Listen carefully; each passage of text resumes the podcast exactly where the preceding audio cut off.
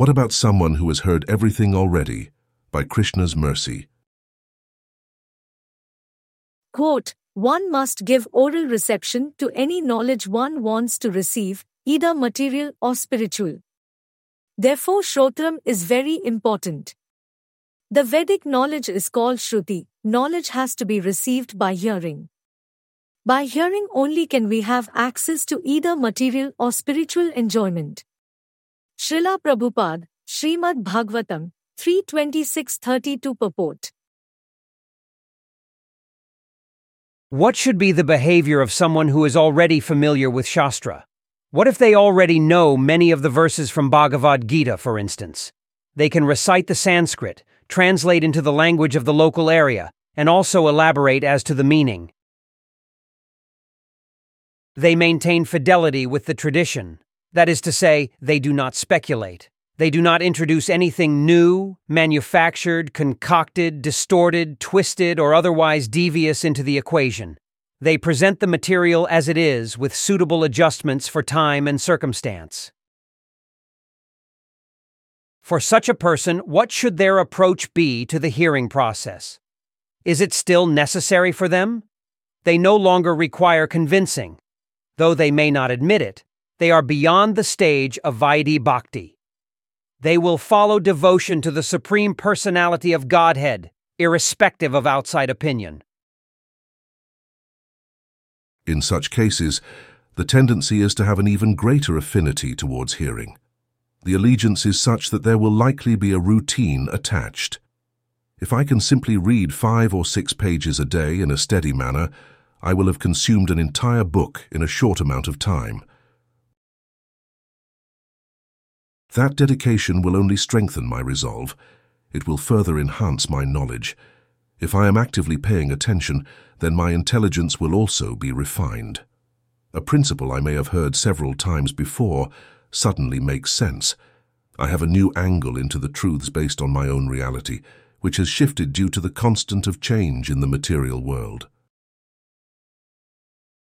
A likely more important reason for continuing with Shrotram is to help and support others. They may need guidance and reassurance. They may feel down on their luck, despondent and hopeless over miseries associated with faulty spiritual leaders, criminal behavior, and breaches of trust towards dependence. If I am able to consistently hear, then others can share in the process. This is the purpose to association in the Bhakti culture. In the case of sense gratification, the same association in hearing will have limits. There is a ceiling which can be reached. In addition, that kind of hearing can cause an abrupt shift in interest. As an example, I am stuck in the car one day on a long journey where traffic will not move. I finally capitulate and turn on the radio. Only one station has reception, and the hosts of a particular show are talking about an incident which took place in professional sports the night before. It is a topic for debate. Is the behavior of a noteworthy player acceptable, or did it cross the line? Listeners call in and offer their opinions. They support their opinions with references to incidents from the past.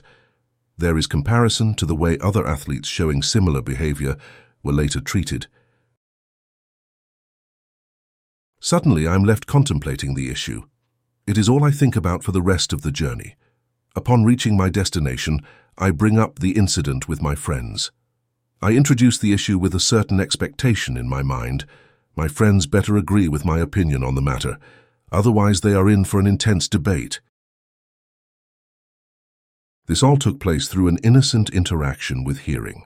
Imagine then what can happen if we make hearing from Shastra a systematic process. If I even casually listen to an explanation from a verse from Bhagavad Gita, for instance, I might reference it later on.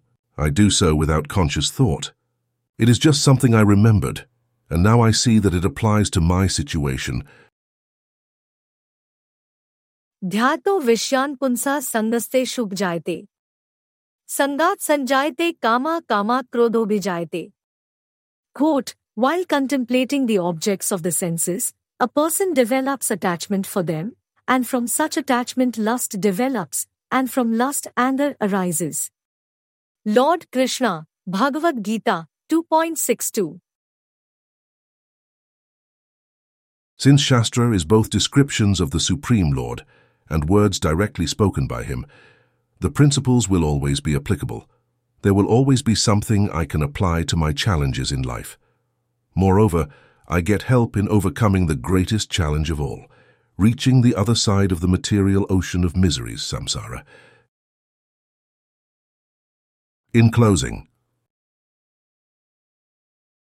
when wisdom in memory clear, through many times to hear, with pronunciation precise, at any time can recite, then attention to practice more, to assist others for, like a daily dose of relief, from world of suffering and grief.